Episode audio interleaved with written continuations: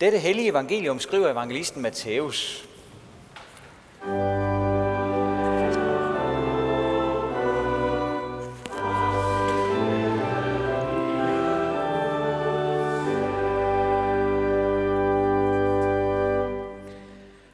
På den tid kom disciplene hen til Jesus og spurgte, hvem er den største i himmeriget? Han kaldte et lille barn hen til sig, stillede det midt i blandt dem og sagde, Sandelig siger jeg jer, hvis I ikke vender om og bliver som børn, kommer I slet ikke ind i himmeriget. Den, der ydmyger sig og bliver som dette barn, er den største i himmeriget. Og den, der tager imod sådan et barn i mit navn, tager imod mig. Men den, der bringer en af disse små, som tror på mig, til fald, var bedre tjent med at få en møllesten hængt om halsen og blive sænket i havets dyb. Ved verden for det, der fører til fald. Vel må der komme fald, men ved det menneske, som bliver årsag til fald.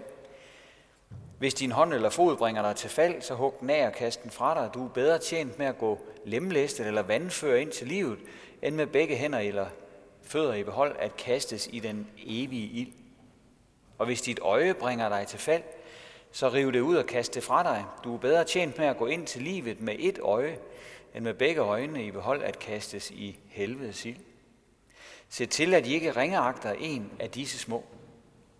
For jeg siger jer, deres engle i himlene ser altid min himmelske fars ansigt. For menneskesønnen er kommet for at frelse det fortabte. Hvad mener I? Hvis en mand har 100 får, og et af dem farer vild, lader han så ikke de 99 blive i bjergene og går ud og leder efter det vildfarende. Og lykkes det ham at finde det, sandelig, jeg siger jer, han glæder sig mere over det, end over de 99, der ikke får vild. Således er det jeres himmelske fars vilje, at ikke en eneste af disse små skal gå fortabt. Amen.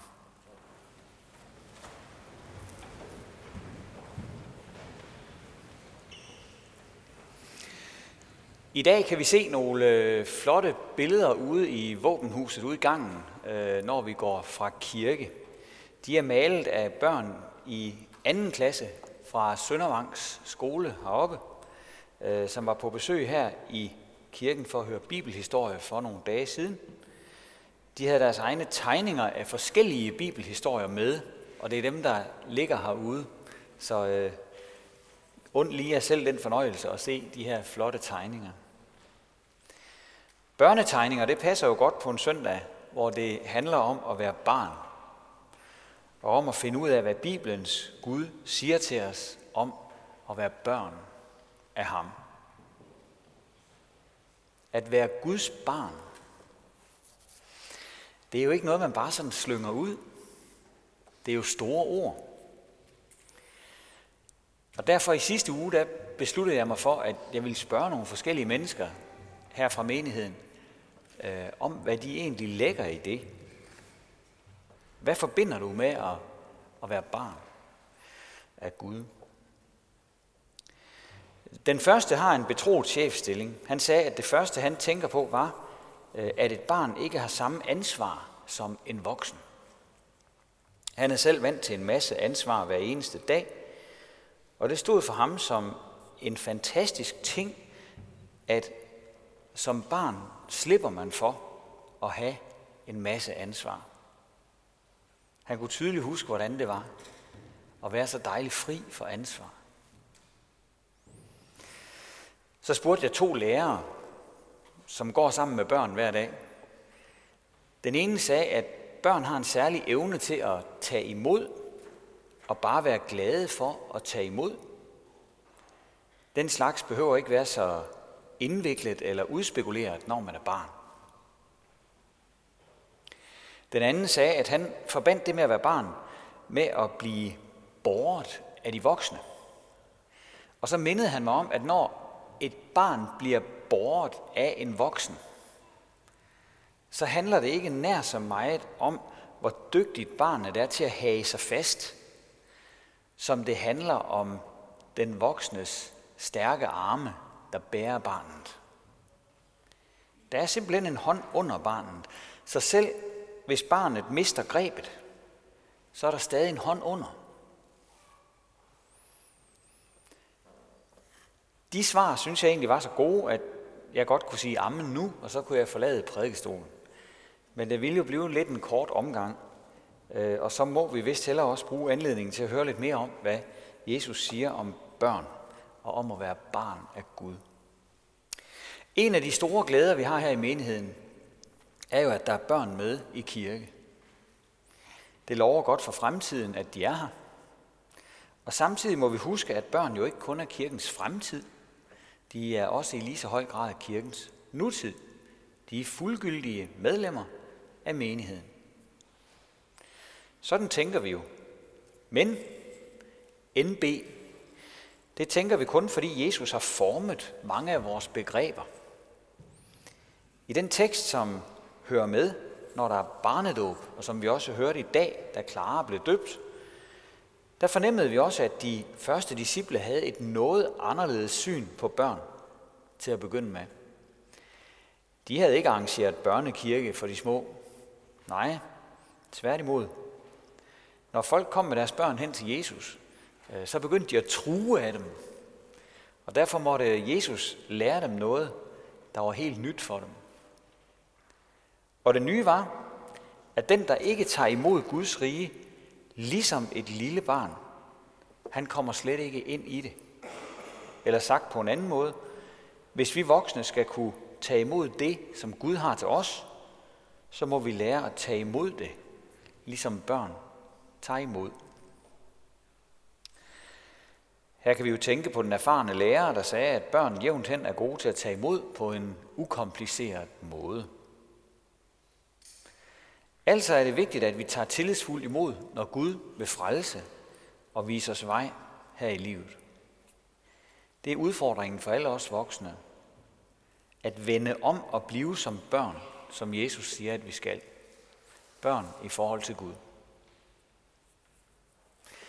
Vores ræs for at opnå succes, rigdom eller berømmelse kommer så let på tværs af det her.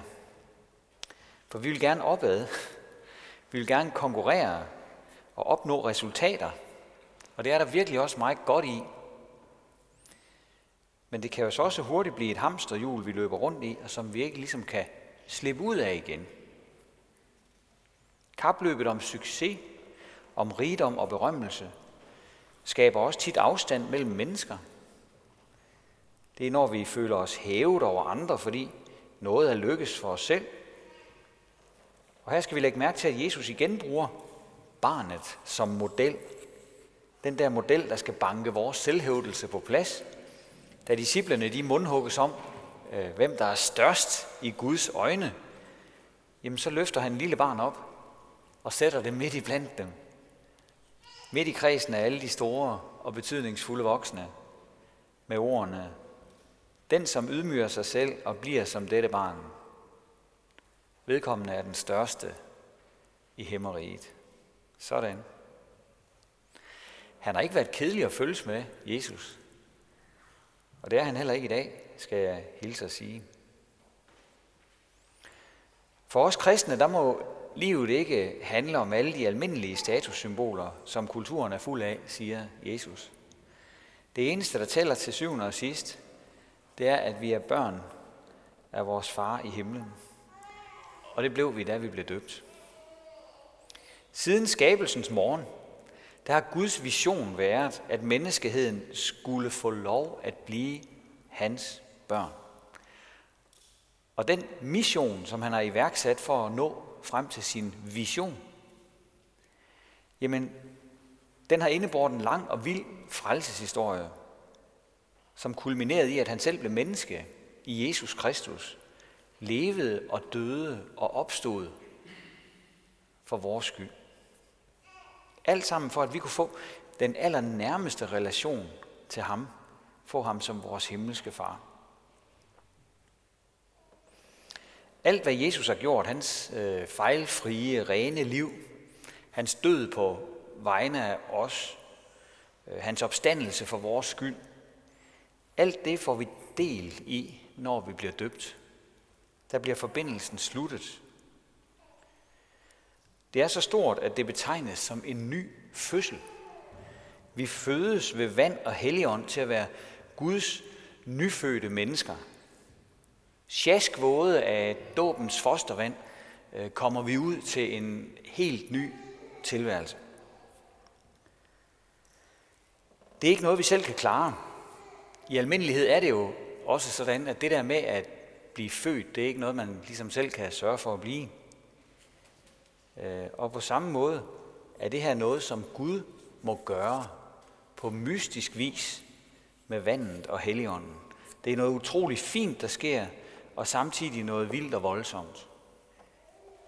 Det hænger godt sammen, at kun han, der har opfundet menneskets måde at blive født på, kan lancere en åndelig model, kan man sige, for det samme, der er lige så gådefuld og fin.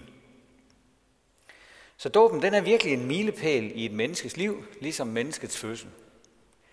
Øhm, I dåben, der er det Gud, der handler. Han handler med kræfter, som kun Gud ligger inde med.